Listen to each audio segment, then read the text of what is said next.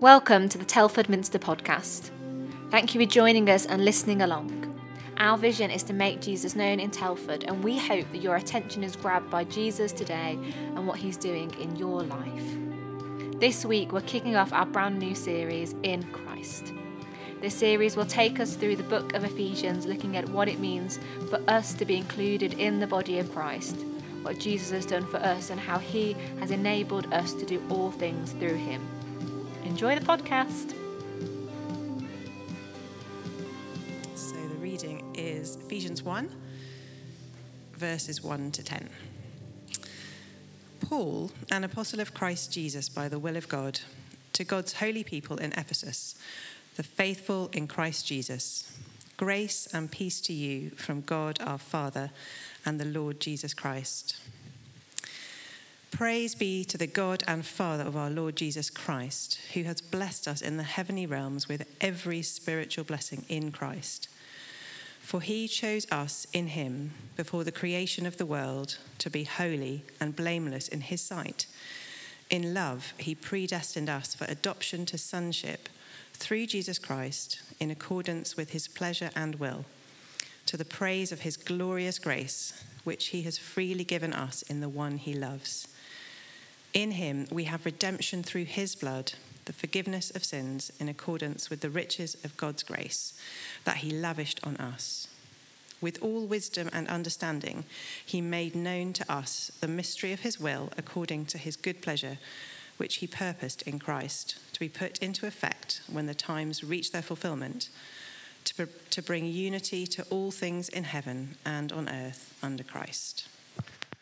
Amen. Thank you, Carolyn. Um, you might want to, if you are getting a bit chilly, there are blankets kicking around if you want to wrap up warm, or feel free to, at any point, just get up and go and get yourself a cup of tea or a cup of coffee.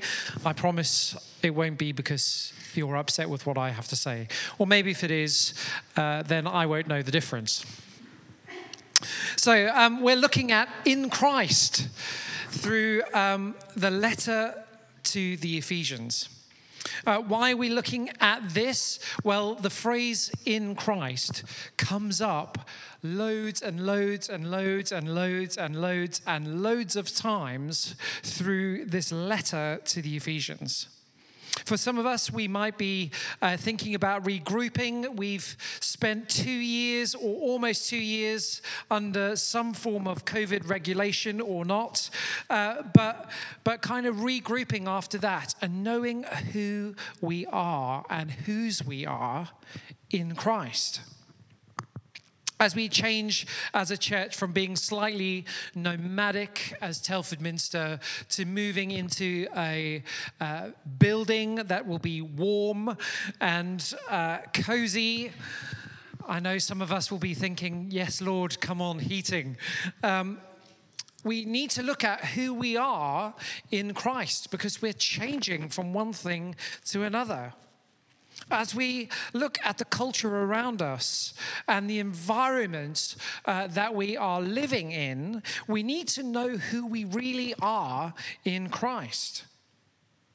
The one who gives us life and meaning.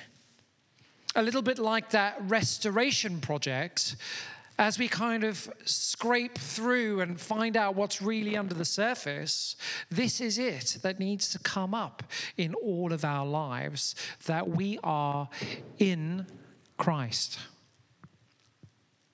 We've uh, just just bought a, a, house in Birmingham. And th- all through the, the bit between uh, Christmas and the New Year, we've been stripping the house of wallpaper right back to the bare bones. I'm pretty sure whoever invented wallpaper, oh, Lord have mercy. If any of us have stripped it, it's hard going, isn't it?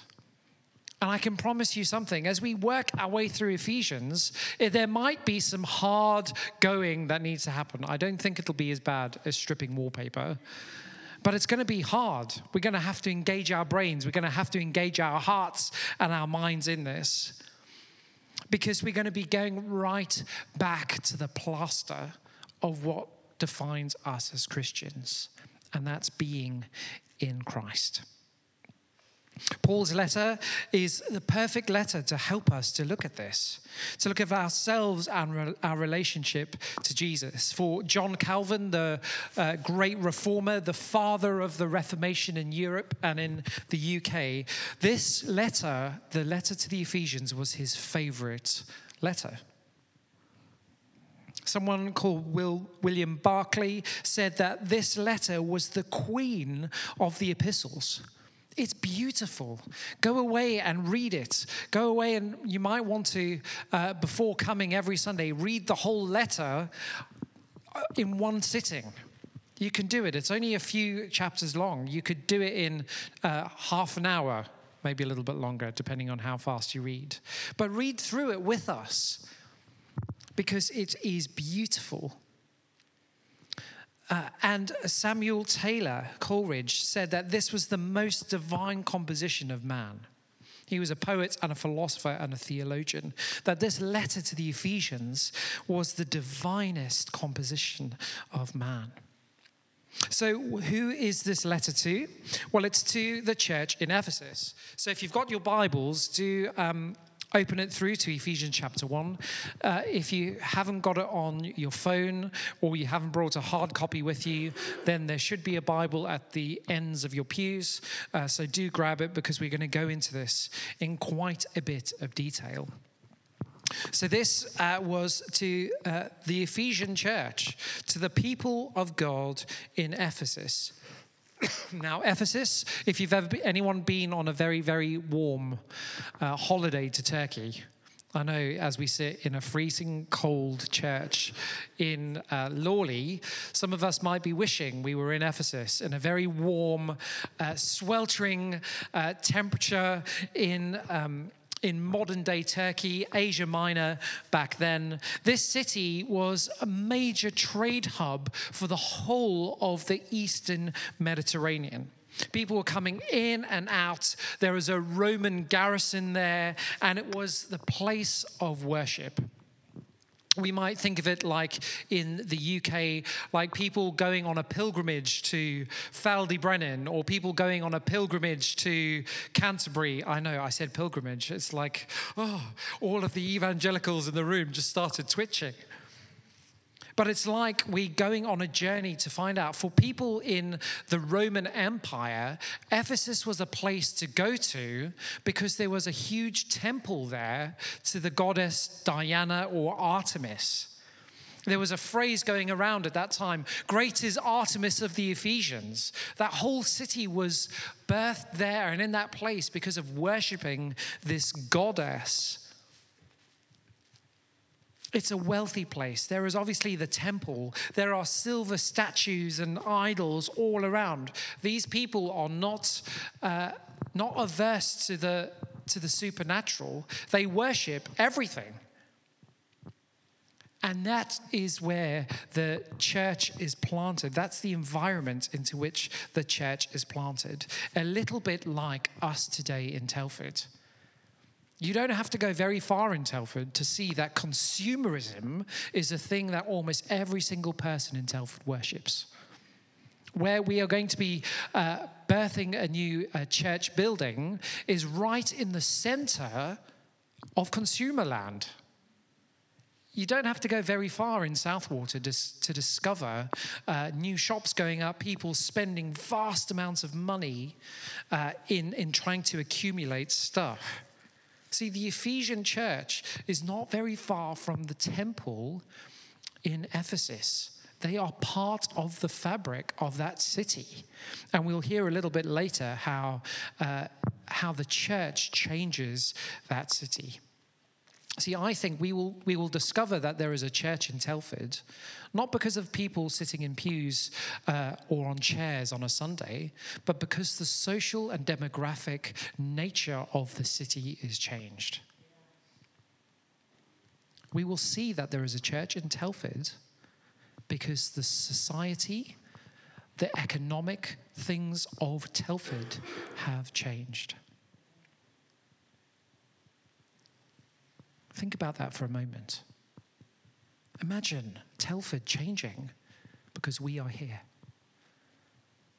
because the, the Baptist church in Telford has grown, the URC church in Telford has grown, uh, the, the, the non denominational churches in Telford have grown. And all of a sudden, the whole consumerist nature of our town changes. Wouldn't that be amazing? That's what happened in Ephesus.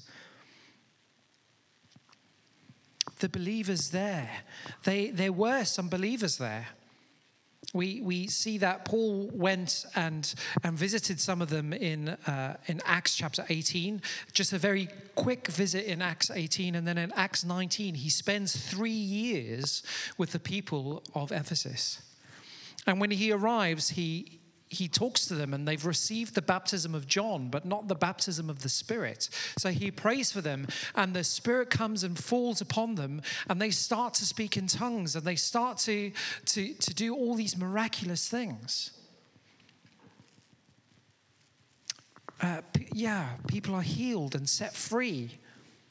You know, even to the point of a piece of cloth was brought, and, and Paul prayed for them uh, for that cloth, and they sent that cloth around, and, and then people were healed through that. A bit weird, and we don't have a theology for that. But you know what? God does it. He is outside of our frame of reference. We can, we can think and we can read all the deepest and richest theological textbooks known to man, but God will still work outside of that because He is God and we are not. So it's that that we're looking at with this letter. So, who are these people? Let's get ourselves introduced to, to Paul. Paul, an apostle of Christ Jesus by the will of God. Wow, that's, that's a loaded sentence. We could spend the whole of this talk just on that sentence. Paul, an apostle of Christ Jesus by the will of God. Well, this Paul was Saul.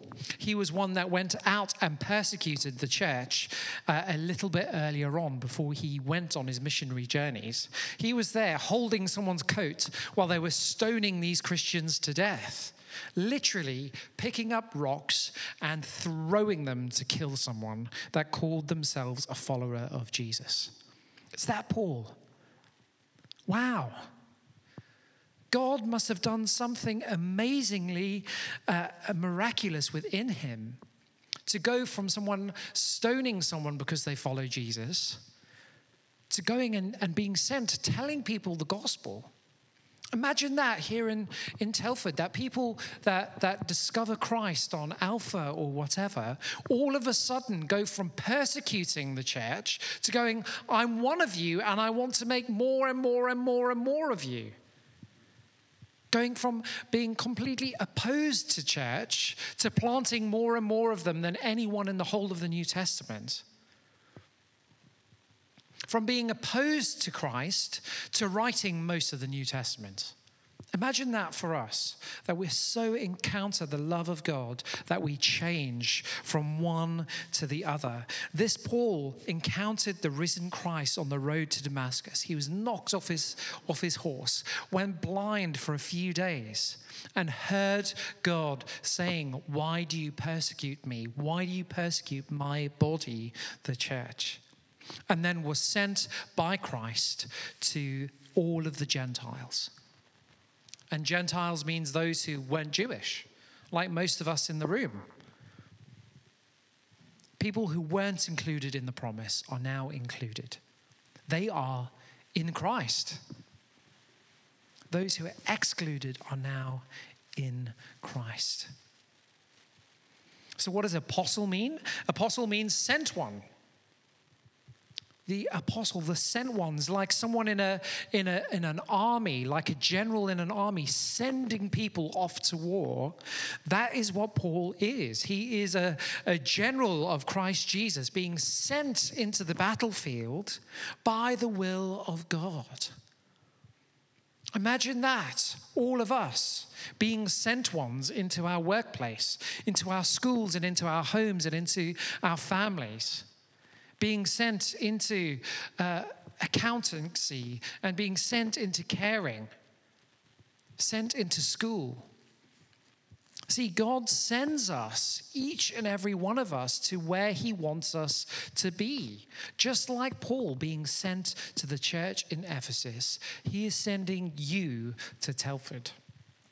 If God was going to be writing a letter to Telford Minster, He would say, Tam, James, Sioned, Mina, an apostle of Christ sent to the people of Telford. You are sent ones. To God's holy people in Ephesus, the faithful in Christ Jesus. So we've done the introductions to Paul, and now it's to these holy people in Ephesus. God's holy people. They know him, and God knows them. That's the most important thing. God's not distant, He's known by them. He knows every hair on our heads. He knows that some of us might not have as much hair as we used to. But God's holy people. Now, I can imagine some of them who had read this letter from Paul going, Well, hang on, I'm not holy, Paul. I'm just a normal Christian believer. But he goes, No, you're holy. You guys here are holy. We are holy, set apart like a special thing. Now, my nan, when I was growing up, uh, she had a set of crockery and cutlery that were for the special people that came to visit. Anyone else's nan had that? You have that. Oh, you inherited that. Maybe you got some for Christmas. Wow. So, you know, if you go around to Stefan and Harry's house, when they get the special stuff out, you're in. That's it. I've, you've now been outed. But, but it's like that. You are the special people set apart for God. To God's set apart people in Ephesus. To you, God's special people in Telford.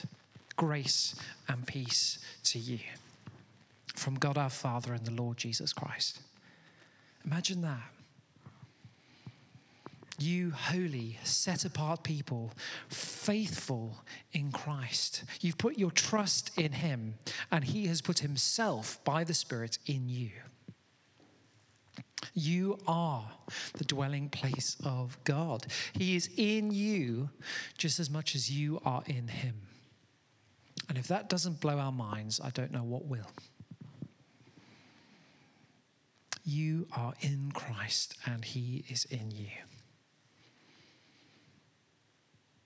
So, what does being in Christ mean? Well, it means that we are included in the will and the purposes of God. We are included. We're not held at arm's length by God. We are able to come in. You are on the inside circle in the will and purposes of God. You are included because of what Jesus has done. Because of Christ, we get to be brothers and sisters. We get to be the family of God. We get to be sent ones. We get to be God's holy people because we are in Christ. So, what has Jesus done that makes us become in people? Well, firstly, the, his incarnation. We've just celebrated Christmas. And if you were here at midnight, you would have heard Laura talking about chili con carne. He comes in the flesh. There was a little bit more to it than Laura's uh, recipe for uh, chili con carne. Uh, it's on the website if you want to go and have a look. But God came in the flesh. God came in the flesh. He didn't just, just say words from a distance. You must do this. But he said, I will come and be one of you. I will come and take on human flesh, be born from a virgin's womb and come in the flesh. What does he do as well? Is he walks on water, he feeds thousands of people, he sets people free, he raises the dead. He does this amazing ministry. He then takes upon the sin of the whole world so that we can have forgiveness. He took the penalty of our sin. It's like we were, we were in a courtroom. We were found guilty. We were sentenced, and Jesus said, I will pay it. I will take the penalty of that, the penalty of death. But it just didn't end there. What else did he do so that we can be in him? He then rose again, destroying the effect of death. There is no more death. Yes, of course, we will die, but the effect of death will be no more. We are alive in Christ. And then he appeared to the women and the disciples and 500 people at once. There are external biblical authors that will tell us that. He rose again. How amazing! We, we sang it just a few minutes ago. He rose from the death from the dead and death was destroyed. That's what he has done so that we can be included. He then ascended.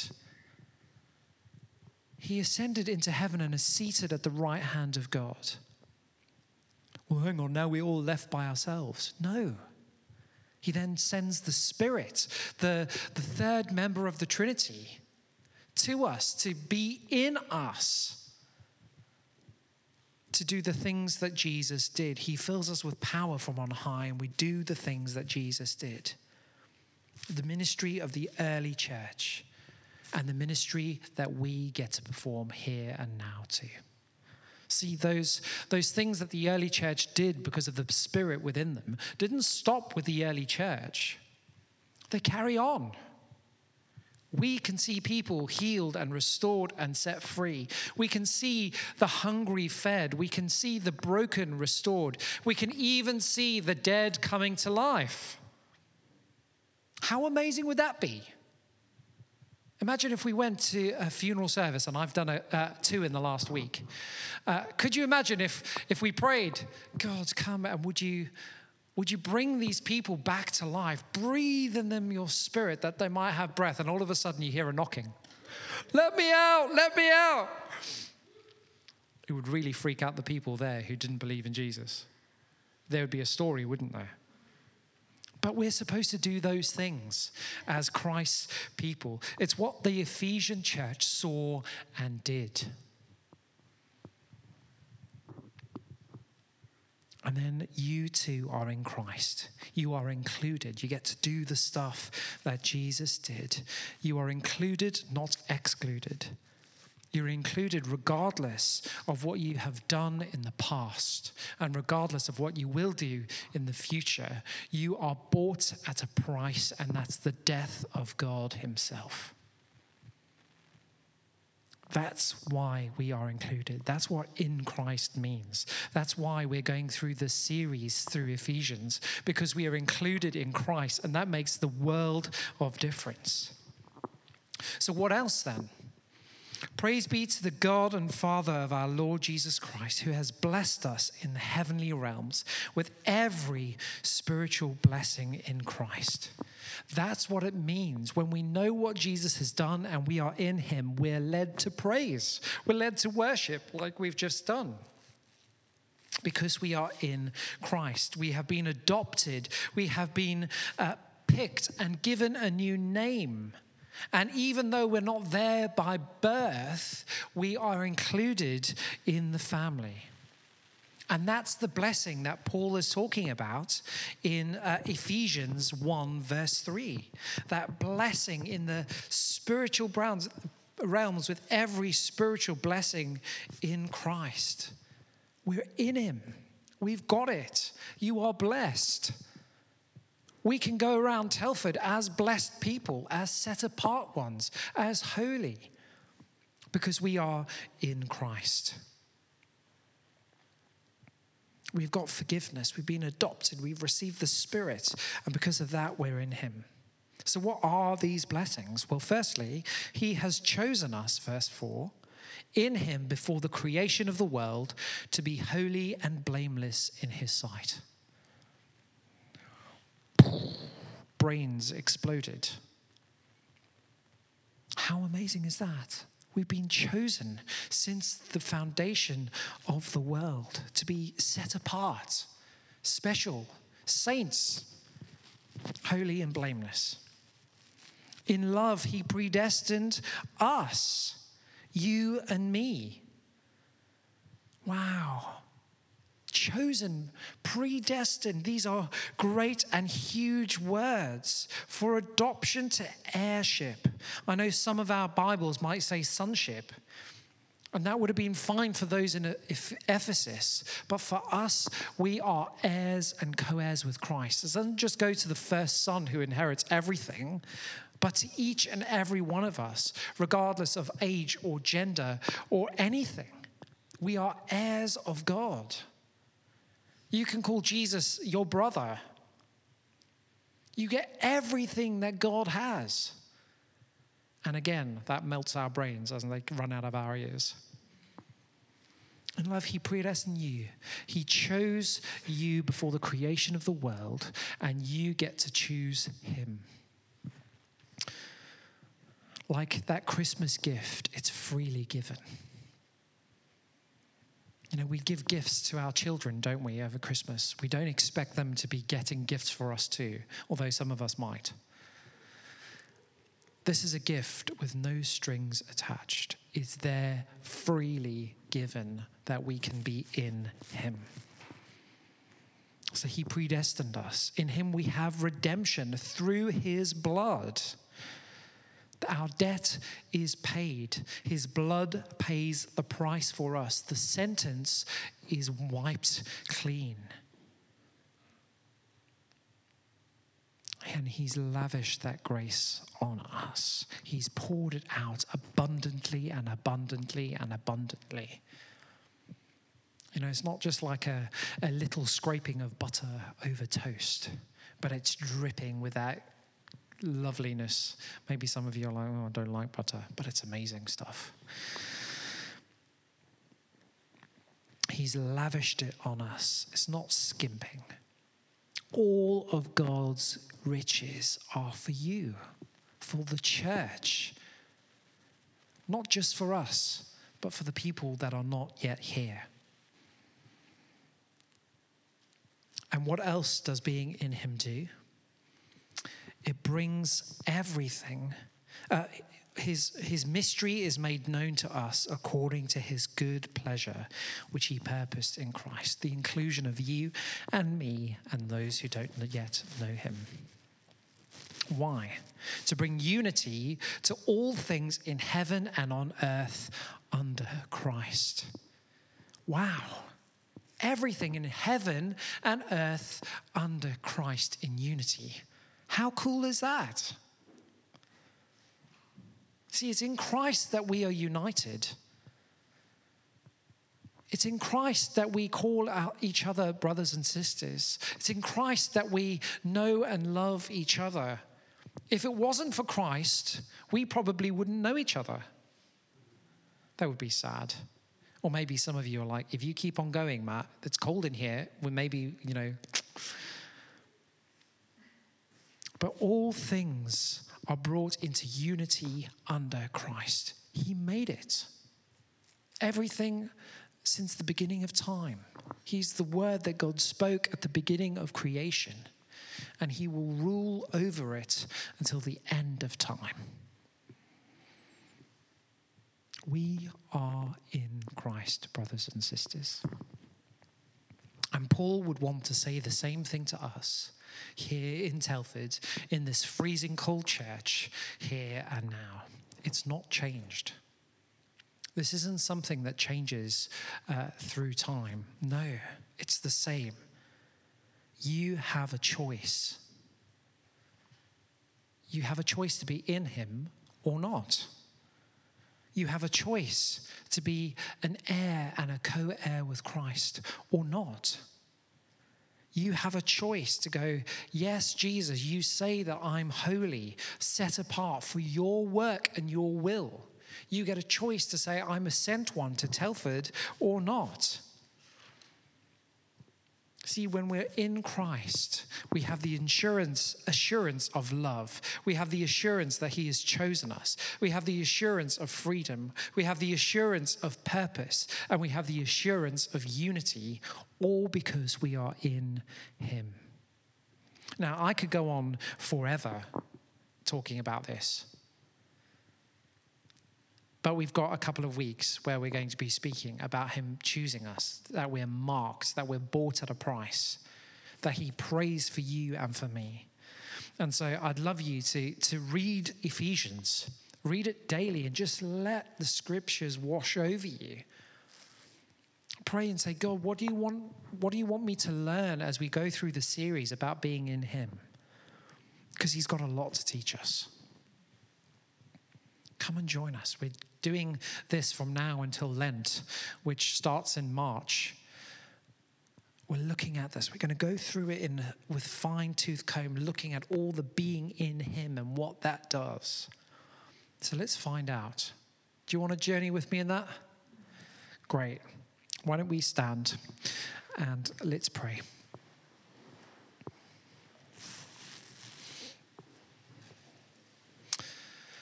Father, thank you that we are sent ones, that we are sent by your will to be in Telford, whether we like it or not. Thank you that in Christ we have a choice. We have a choice to say yes to you. We have a choice to say, Yes, you have set us free. You have uh, paid the penalty of our sin. And because of that, Lord, we worship you.